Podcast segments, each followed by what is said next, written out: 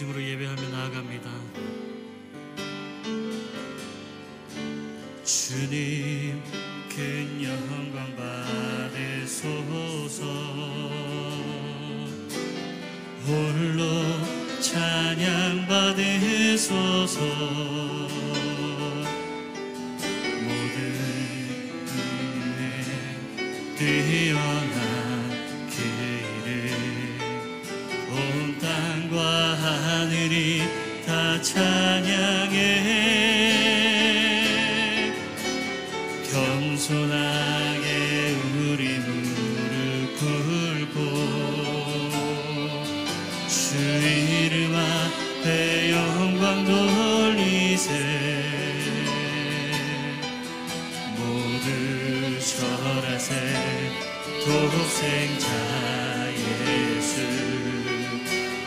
주님께 찬양 드리리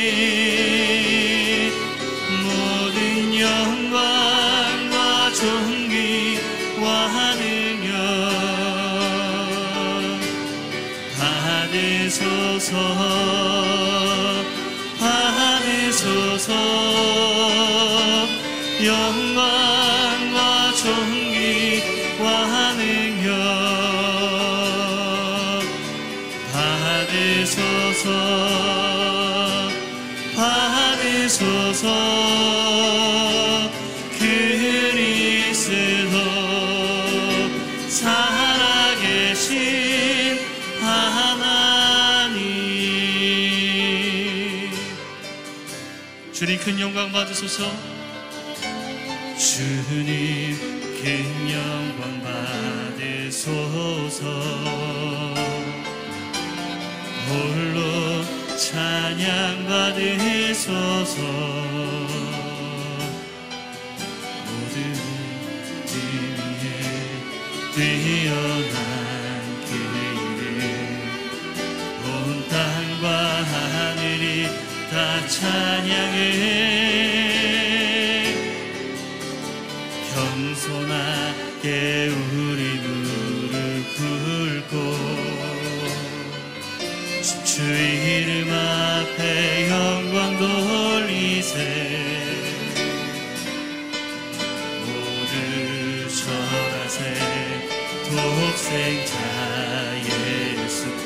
주님께 주님께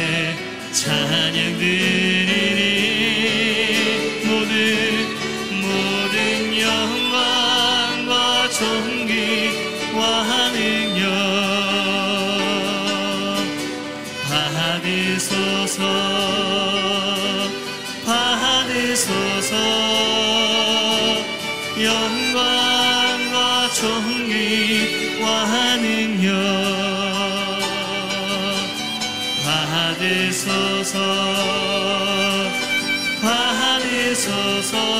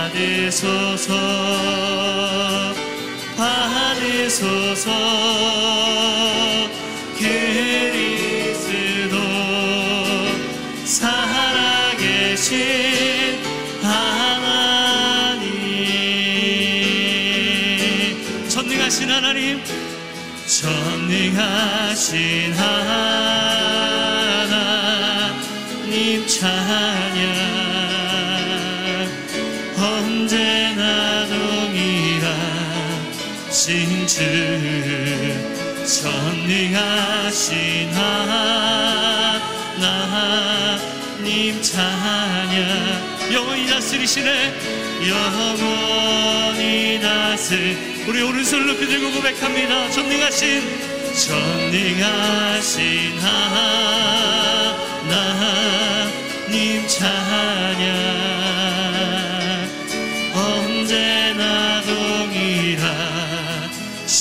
주 전능하신 하나님 찬양.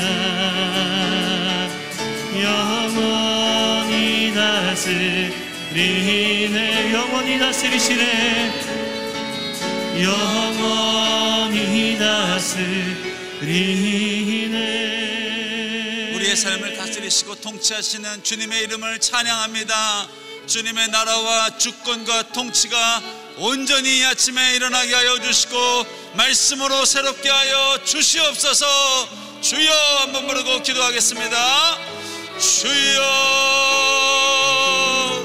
살아계신 주의 이름을 찬양하고 성축하며 나아갑니다. 찬양하라 내 영혼아 내 속에 있는 모든 것들아 주를 찬양할지어다 온 땅과 천하 만물 모든 것들아 주를 예배할지어다. 오늘도 이 아침에 주를 예배함으로 우리 주님의 이름을 높여드림으로 새날을 시작하며 나아갑니다.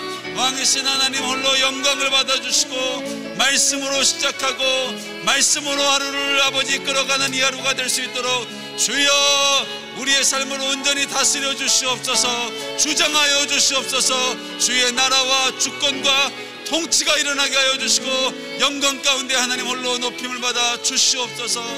주님만을 경배하며 나아갑니다. 왕이신 하나님 오늘도 주의 이름을 송축하며 나아갑니다. 이 시간 좌정하사 다스려 주시고 생명의 말씀으로 우리의 삶을 주장하여 주시옵소서.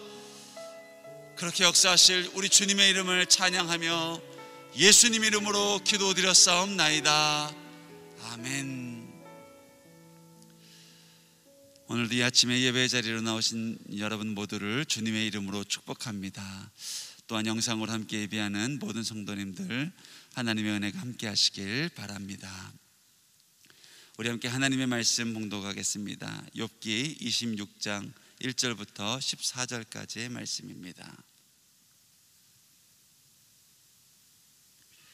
욥기 26장 1절부터 14절까지의 말씀을 저와 여러분이 한 절씩 나누어서 교독해 읽도록 하겠습니다.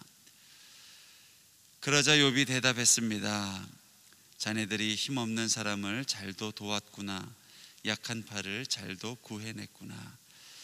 자네들이 지혜 없는 사람에게 무슨 조언을 했다는 건가? 큰 깨달음이라도 가르쳐 주었다는 건가? 자네들이 누구에게 말해 주었다는 건가? 누구의 영이 자네들에게서 나왔는가? 죽은 사람들이 물속에서 떨고 거기 살고 있는 것들도 그러하다. 하나님 앞에서는 무덤이 훤히 드러나고 멸망의 구덩이도 가릴 게 없다. 그분은 허공의 북쪽 하늘을 펼쳐 놓으시고 아무것도 없는 공간에 땅을 매달아 놓으신다. 그분은 물을 두터운 구름으로 싸시지만 구름이 그 밑에서 터지는 일은 없다. 또 그 보좌 앞을 가리시고 그 위에 그분의 구름을 펼쳐 놓으신다. 그분은 수면에 수평선을 그어 빛과 어둠의 경계가 되게 하신다.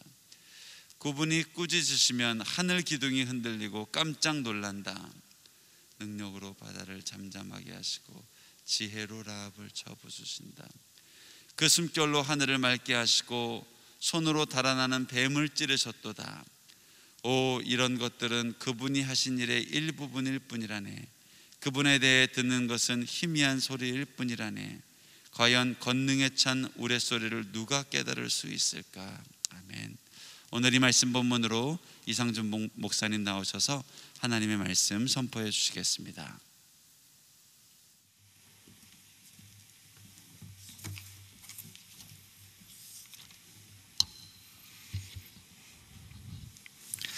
할렐루야. 오늘 하루도 말씀으로 성령으로 충만한 삶이 되시기를 축복합니다. 6기 아, 26장 어제 그 빌닷의 공격에 대한 욥의 답변입니다.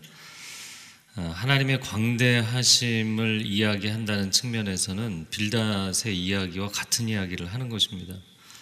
근데 같은 이야기인데 다른 이야기를 하는 것이죠. 어제 빌닷의 경우에는 맞는 이야기인데 틀린 이야기였죠. 아, 오늘 욥의 답변은 빌닷과 같은 이야기지만 그러나 다른 주장을 하고 있는 것입니다. 아, 오늘 본문의 1절부터 4절까지 읽어보겠습니다. 그러자 욥이 대답했습니다. 자네들이 힘없는 사람을 잘도 도왔구나. 약한 팔을 잘도 구해냈구나. 자네들이 지혜 없는 사람에게 무슨 조언을 했다는 건가? 큰 깨달음이라도 가르쳐 주었다는 건가? 자네들이 누구에게 말해 주었다는 건가? 누구의 영이 자네들에게서 나왔는가? 아, 욥이 대답하기를 2절에 보면 잘도 도왔다, 잘도 구했다. 이 반어법이죠. 잘했다는 게 아니라 잘 못했다는 거죠. 아, 그러면서 3절에 이야기한 것은 그게 무슨 조언이라고 하는 것이냐, 그게 무슨 큰 깨달음이라고 가르쳐 주는 것이냐. 아, 빌닷의 발언, 즉 하나님의 광대하심에 대한 빌닷의 설명이 너무나 일차원적인 것이다. 라고 이야기를 한 거예요. 그 4절에 빌닷의 말에 대한 평가를 한마디로 했는데 어, 자네들이 누구에게 말해 주었다는 건가? 아, 그런 어, 얕은 이야기를 누구에게 했다는 거냐, 나에게 했다는 거냐, 나는 그런 얘기에 해당이 되지 않는다. 그런 이야기를 들을 필요가 없다. 아, 그러면서 이제 오늘 본문의 5절부터 하나님의 광대하심에 대해서 더 폭넓은 더 깊이 있는 해안으로 이야기를 했던 것이죠. 자, 누구의 영이 자네들에게서 나왔는가? 음, 여러분 생명의 상 갖고 계신 분들은 그 영어 버전 NIV 버전을 보면 어, 누구의 영이 너의 입으로부터 말했느냐 이렇게 표현했어요. 네, 그러니까 지금 이 표현은 누구의 영이 자네들에게서 나왔는가? 어떠한 영의 감동하심으로 너희가 그런 이야기를 한 것이냐? 진짜 하나님의 영의 임재하심, 성령의 감동하심으로 지금 그 이야기를 하는 것이냐? 아니라는 거죠. 자, 그러니까 아, 누구에게는 이제 욥에게 이야기를 하는 것을 얘기하는 거, 언급한 것이고 또 누구의 영은 이제 하나님에 대한 얘기죠. 즉 지금 친구들이 이야기하는 많은 이 논증의 과정에서 사람에 대한 오해, 하나님에 대한 오해, 아, 이것이 가득하다는 것을 사절에 어, 결론적으로 이야기를 한 겁니다. 그러니까 욥이 뭐 친구들의 문제점을 정확하게 간파하고 있었던 거죠. 자, 이어지는 5절과 6절 하나님의 광대하심에 대한 말씀을 같이 읽어보겠습니다. 죽은 사람들이 물속에서 떨고 거기 살고 있는 것들도 그러하다. 하나님 앞에서는 무덤이 훤히 드러나고 멸망의 구덩이도 가릴 게 없다. 거기 무덤과 멸망의 구덩이에 동그라미 치시겠어요? 5절에 죽은 자들, 망자, 사자의 세계가 하나님 앞에서 덜덜 떤다. 왜냐하면 하나님이 전능하신 주권자이시기 때문이죠. 또 6절에서는 무덤이 드러난다. 근데 무덤은 소올이라는 단어입니다. 히브리 단어로 멸망의 구덩이도 원래는 한 단어인데 아바돈이라는 단어입니다. 예, 성경 전체를 보시면서 아바돈이라는 단어를 두 번 보셨을 거예요. 잠언 27장 20절에 수월과 아바돈은 만족함이 없다 이렇게 돼 있어요. 수월과 아바돈이 함께 나죠. 음부와 아바돈. 자 그리고 계시록 9장 11절에 보면 무적행에서 나오는 황충의 무리가 굉장히 흉악하게 생겼는데 사람들을 해친다. 예, 그런 구절 가운데 9장 11절에 그들에게 왕이 있으니 무적행의 사자라 히브리어로는 그 이름이 아바도니오 이렇게 돼 있어요. 그래서 스월과 아바도는 음부와 무적행입니다. 음부와 무적행. 음부는 이제 죽은 자들이 가는 곳을 이야기하는 것이고 무적행은 하나님의 영원한 멸망의 자리를 이야기하는 것입니다. 그래서 우리는 뭐 음부를 지옥하고도 같은 개념으로 사용하기도 하죠. 광의적 개념에서 그러나 이 두 가지를 성경은 또 나눠서 이야기를 합니다. 자, 그러니까 인간에게 그 죽음 이후의 세계라는 것은 미지의 세계잖아요. 그러나 6절에도 이야기한 것처럼 하나님은 다 알고 계시다는 거예요. 하나님 앞에서는 훤히 드러나 있다. 빌닷은 어제 하나님의 위엄과 권위로 천상의 세계도 하나님이 다스리시는데 하물며 너 같은 미물이겠느냐 이 얘기했는데 지금 빌닷은 천상만 이야기했지만 욥은 바로 처음에 아, 지하 세계, 사후 세계까지 이야기를 언급한 것입니다. 자, 그리고 나서 7절, 8절, 9절 읽겠습니다. 그분은 허공에 북쪽 하늘을 펼쳐 놓으시고 아무것도 없는 공간에 땅을 매달아 놓으신다. 그분은 물을 두터운 구름으로 싸시지만 구름이 그 밑에서 터지는 일은 없다. 또 그 보좌 앞을 가리시고 그 위에 그분의 구름을 펼쳐 놓으신다. 자, 허공에 북쪽 하늘을 펼쳐 놓으셨다. 아무것도 없는 공간. 그래서 히브리 텍스트는 앞에 절과 뒤에 절이 같은 표현이라고 그랬죠. 그러니까 허공이라는 단어와 아무것도 없는 공간은 같은 개념입니다. 자, 그런데 그 허공에 하늘도 달아 놓으셨고 땅도 매달아 놓으셨다. 참 놀라운 통찰인데요. 이 허공이라는 단어를 찾아보니까 창세기 1장 2절에 태, 어, 태초에 하나님의 천지를 창조하시니라 땅이 공, 어, 혼돈하고 공허하며 이렇게 돼 있잖아요. 아, 그때 혼돈하고 공허하며의 공허가 아니라 혼돈이라는 단어가 바로 오늘 본문의 허공이에요. 어, 히브리어로는 토후라는 단어인데 뭐 기억하실 건 없고요.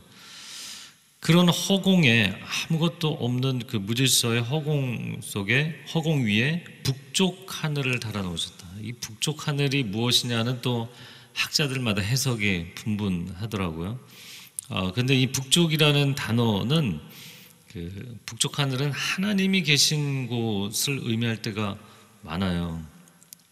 어, 구절에 보면 하나님의 보좌가 등장을 하잖아요. 그래서 어, 7, 8, 9절이 연결되어 있는 걸로 보아서는 그런 의미, 신성한 하늘을 허공 위에 펼쳐 놓으셨다. 자, 그리고 허공 위에 땅을 매다셨다. 아, 하나님은 놀라우신 창조주이신 거죠. 아, 지구가 우주 공간에 이 허공에 떠 있다라는 것을 고대인이 몰랐을 거라고 생각했는데 욥기를 보면 사실은 22장에도 그리고 앞으로 나오는 37장에도 어, 고대인들의 우주관을 보면 지구가 둥글다는 것 그리고 지구가 허공에 떠 있다는 것 이건 다 알고 있었어요. 네, 욥기에 이렇게 기록이 돼 있잖아요.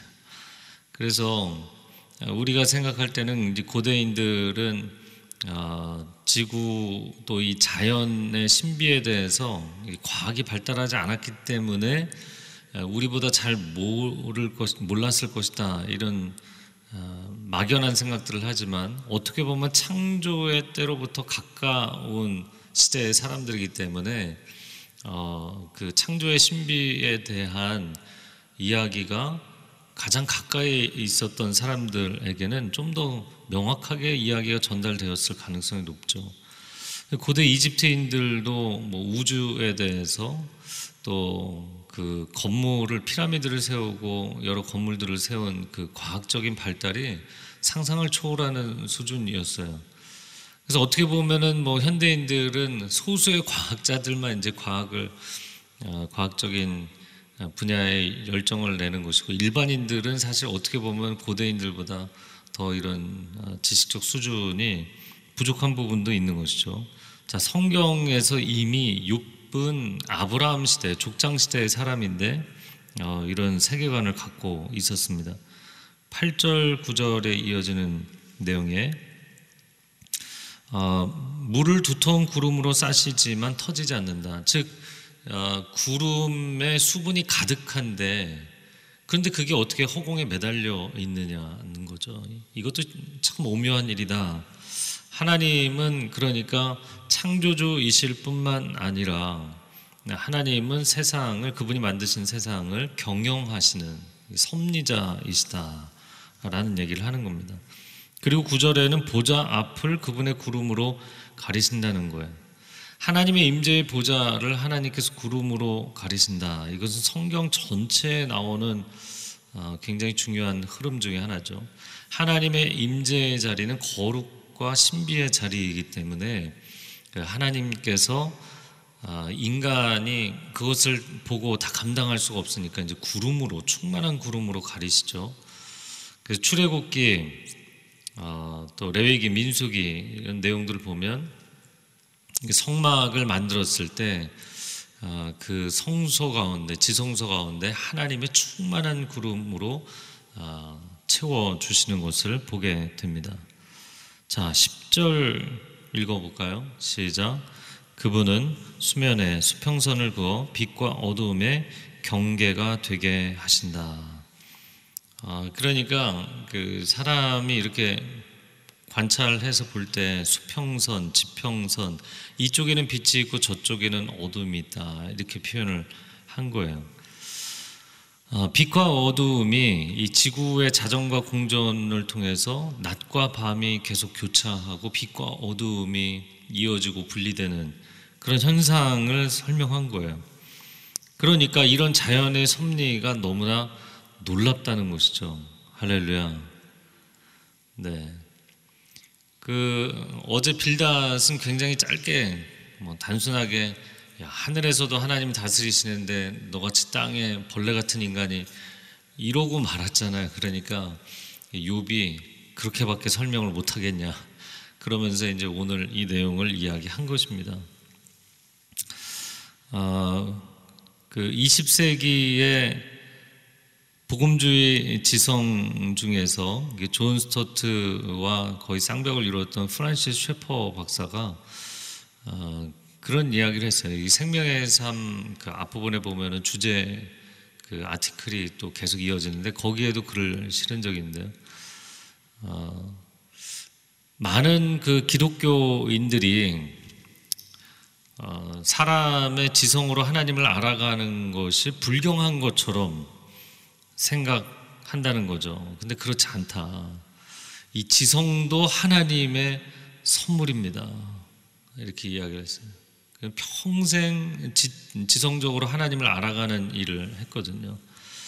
그런데 내가 지적으로 하나님을 알아갈수록 하나님이 작아지는 것이 아니라, 즉, 인간이 교만해지는 것이 아니라, 평생에 하나님을 알아가는 작업을 했는데, 하나님을 알아가면 알아갈수록 그 광대하신 하나님 앞에 나는 입을 벌리고 정말 너무나 놀라서 감탄을 금할 수가 없었다.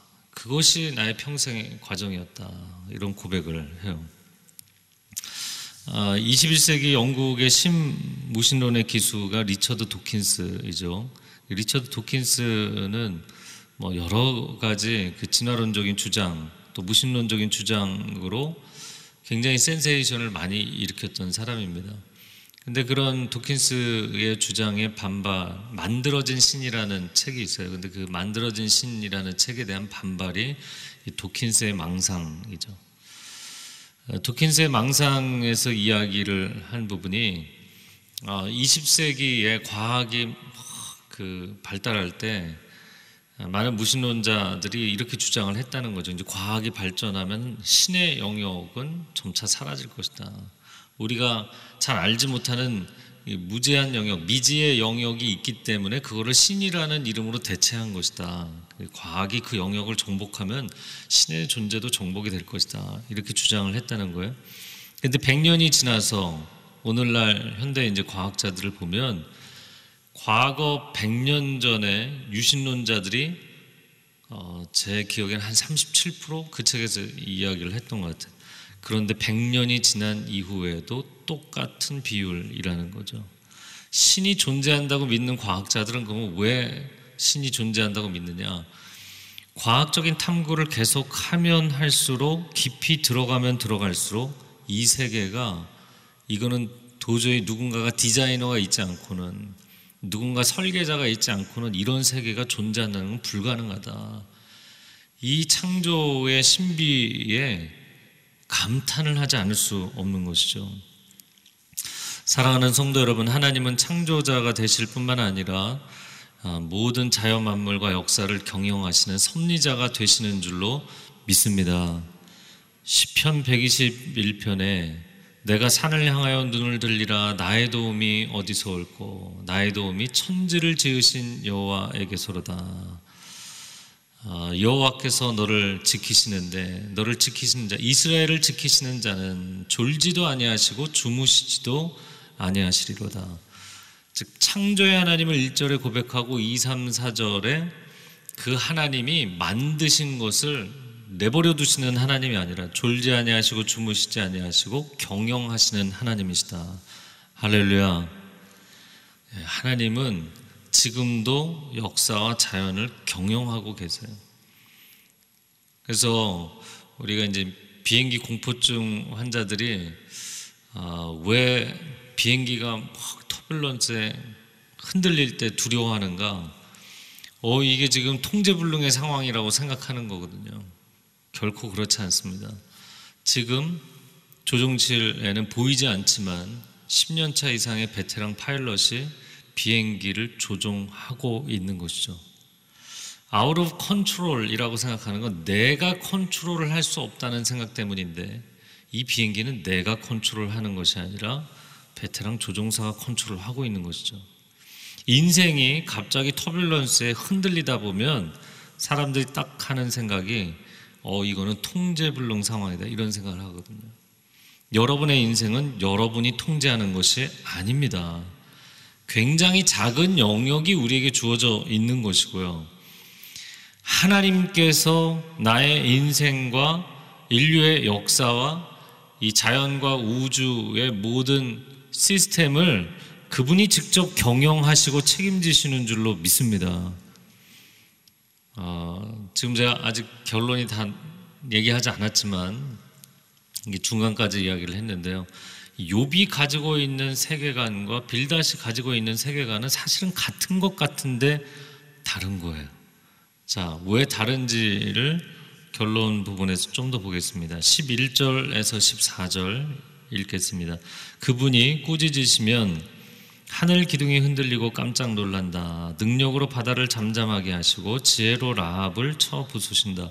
그 숨결로 하늘을 맑게 하시고 손으로 달아나는 뱀을 찌르셨다. 오 이런 것들은 그분이 하신 일의 일부분일 뿐이라네. 그분에 대해 듣는 것은 희미한 소리일 뿐이라네. 과연 권능에 찬 우레소리를 누가 깨달을 수 있을까? 자, 11절에 보면 하늘 기둥이라는 표현이 나오는데 하늘 그 꼭대기까지 닿아 있는 기둥. 어, 이게 도대체 뭐냐? 어, 이것은 높이 솟아 있는 어, 산들을 이야기하는 산맥, 산들을 이야기하는 것이 아닌가 이렇게 봅니다. 그러면 이제 땅에 대한 표현이고요. 12절은 바다, 13절은 하늘이죠. 땅과 바다와 하늘조차도 하나님의 음성에, 하나님의 말씀과 능력에 떨고 잠잠케 되고 새로워지고 하나님은 만유의 창조주이시고 통치자이시다라는 얘기를 아, 이세 절을 통해서 이 세 가지 영역으로 얘기한 거예요. 근데 재밌는 표현이 12절에 라합이 등장하고 13절에 달아나는 뱀이 등장하잖아요. 뭐 이 달아나는 뱀만 얘기해도 한참을 얘기해야 될 텐데 이 욥기에는 뭐 베헤못도 나오고 리워야단도 나오죠. 오늘날 이제 그 하나님께서 창조하신 세계에 공룡들이 있었다라는 것들을 이제 성경적으로 보면서 또 과학적으로 밝혀낸 부분들을 보면서 어, 라합은 물 속에 있는 거대 생명체를 이야기할 때 성경에서 언급합니다. 그래서 어룡을 이야기하는 것으로 창조과학자들은 보죠. 그리고 이 달아나는 뱀은 지금 공간이 어딘가요? 하늘이에요. 그 성경학자들도 사실은 뭐 이런 창조과학이 업데이트가 안 돼 있을 때 주석들을 달았기 때문에 저는 이 부분은 하늘, 바다에 있는 거대 생명체, 하늘에 있는 거대 생명체, 어룡과 익룡을 이야기하는 것이 아닌가 이렇게 어, 추정해 봅니다. 하나님 만드신 그 거대한 생명체도 하나님이 직접 통치하신다는 얘기예요. 그리고 14절에 이렇게 광대한 세계를 지금 어, 욥이 얘기했잖아요. 뭐 한 14절까지 얘기했으니까 적지 않은 분량이긴 하지만 그러나 이 짧은 구절 안에서 한 10절 정도 안에서 지하 세계, 사후 세계를 이야기하고 그리고 하나님의 천상의 세계를 이야기하고 빛과 어둠의 교차와 경영을 이야기하고 땅과 바다와 하늘을 이야기하고 온 우주 만물을 하나님이 통치하시고 다스리신다. 그런데 14절에 보면 내가 지금 이런 하나님의 섭리를 얘기했지만 이것은 그분이 하시는 일의 아주 극히 일부분일 뿐이다. 이게 빌닷과 욥의 이제 관점의 차이인 거예요. 빌닷은 자기가 하나님을 다 아는 것처럼 이야기했잖아요. 그러면서 아주 짧은 지식, 단편적인 지식을 갖고 있음에도 불구하고 마치 하나님을 다 아는 것처럼 그 하나님의 이름을 들먹이면서 욥을 짓누르려고 했는데 근데 욥은 하나님에 대해서 더 깊이 깊이 있게 이해하고 알면서도 하나님 앞에 겸비했던 것이죠. 변은 익으면 고개를 숙인다. 성경적으로 어, 내가 선줄로 생각하거든 넘어질까 조심하라. 그래서 어떻게 보면 이게 상당히 이중적인 거예요. 내가 하나님을 다 안다라고 주장하면서 사람들에게 함부로 가르치려고 하지 마라. 제가 이 설교 준비를 하면서 그러는 너가 제일 많이 가르치는데 어떻게 할 거냐. 그 근데 욥이 이야기하는 것은 무엇이냐면 아, 하나님을 알아가면 알아갈수록 아까 셰퍼 박사가 이야기한 것과 똑같은 건데요. 내가 하나님을 알아가면 알아갈수록 겸손해지는 것인가? 아니면 신앙생활을 20년, 30년, 50년 이렇게 할수록 내가 교회에 대해서 다 알고 성경에 대해서 다 알고 하나님에 대해서 다 아는 것처럼 이 교만이라는 내면 세계와 이 태도와 관점이 생기느냐. 똑같이 하나님을 알아가는데 인생이 전혀 다른 두 방향으로 가게 된다는 거예요. 여러분 평생에 신앙생활은 하나님을 경외함으로 할 수 있게 되기를 바랍니다. 그 사도 바울이 상당한 지식인이었잖아요. 고린도전서 2장 1, 2, 4절을 읽어 1절 4절을 읽어 드릴게요. 형제들이여 내가 여러분에게 가서 하나님의 비밀을 전할 때, 자, 복음을 전할 때 달변이나 지혜로 하지 않았습니다. 4절에 내 말과 내 선포는 지혜롭고 그럴듯한 말들로 한 것이 아니라 성령의 능력이 나타낸 증거로 한 것입니다. 내가 탁월한 언변과 미사역으로 가르칠 수 있지만 그렇게 하지 않았다. 왜냐하면 인간의 지식이 드러나는 것이 아니라 인간의 교만이 드러나는 것이 아니라 하나님이 드러나야 되기 때문에 십자가의 복음이 드러나야 되기 때문에 할렐루야. 이 시간에 함께 기도할 때 욥기를 볼수록 이 욥의 친구들의 어리석은 논리 근데 맞는 얘기인데 틀리는 이야기가 될 수밖에 없는 오늘날 우리가 신앙생활을 하면서 수없이 많은 맞는 이야기를 하는데 틀린 이야기가 될 수밖에 없는 그것은 인간이 교만하고 사람을 살리는 일을 하는 것이 아니라 하나님의 이름을 들어서 짓누르고자 할 때 율법주의적인 태도들. 하나님 오늘 하루 하나님 앞에 겸비하는 삶이 되게 하여 주시옵소서. 하나님을 알아가면 알아갈수록 더 하나님 앞에 감탄하고 하나님을 찬양할 수밖에 없는 중심의 고백이 터져나오게 하여 주시옵소서.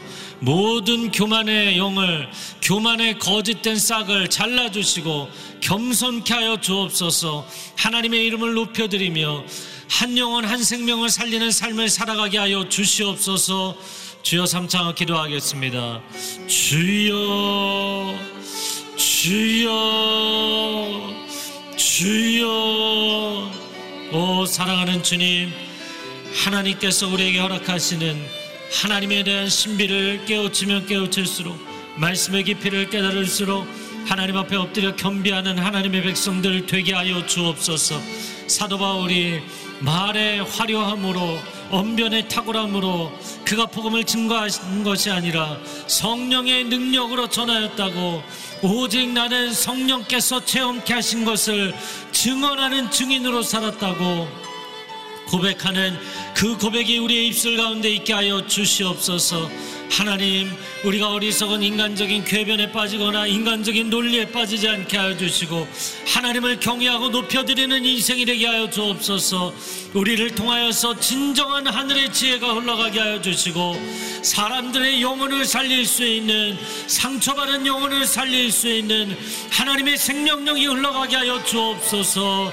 욥을 통하여서 다시 한번 우리의 삶 가운데 깨우칩니다 하나님 지쳐 있는 영혼, 깨어져 있는 영혼을 살릴 수 있는 하나님의 생명의 통로, 치유의 손길로 살아가는 하나님의 사람들 되게 하여 주옵소서. 오 사랑하는 주님, 우리가 요배 친구들 같은 어리석음에 빠질 때가 너무나 많았습니다. 평생에 하나님 앞에 하나님을 알아가면 알아갈수록 교회 생활을 하면 할수록 하나님 앞에 겸비하고 겸손하게 하나님의 광대하심을 찬양하는 신앙이 되게 하여 주옵소서. 작은 영혼, 소자 한 영혼을 살리는 일에 자신의 모든 것을 쏟아부을 수 있는 진정성과 겸손이 우리의 평생의 삶 가운데 있게 하여 주시옵소서.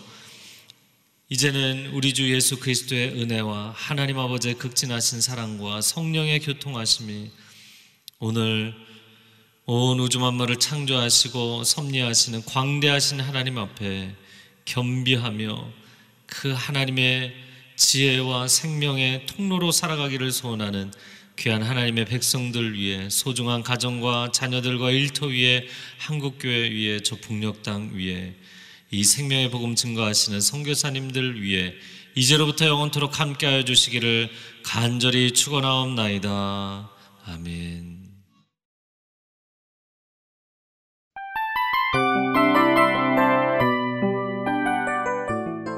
이 프로그램은 청취자 여러분의 소중한 후원으로 제작됩니다.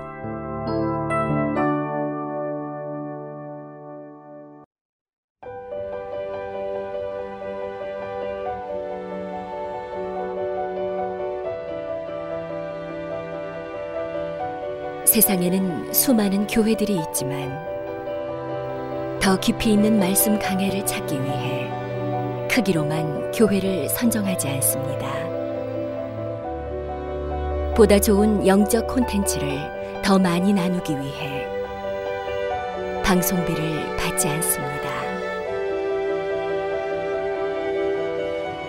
1년 365일 복음만 전하고 싶어서 우리는 광고를 하지 않습니다.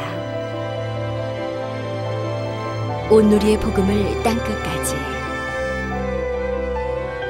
CGN TV와 함께 땅끝 성교사가 되주세요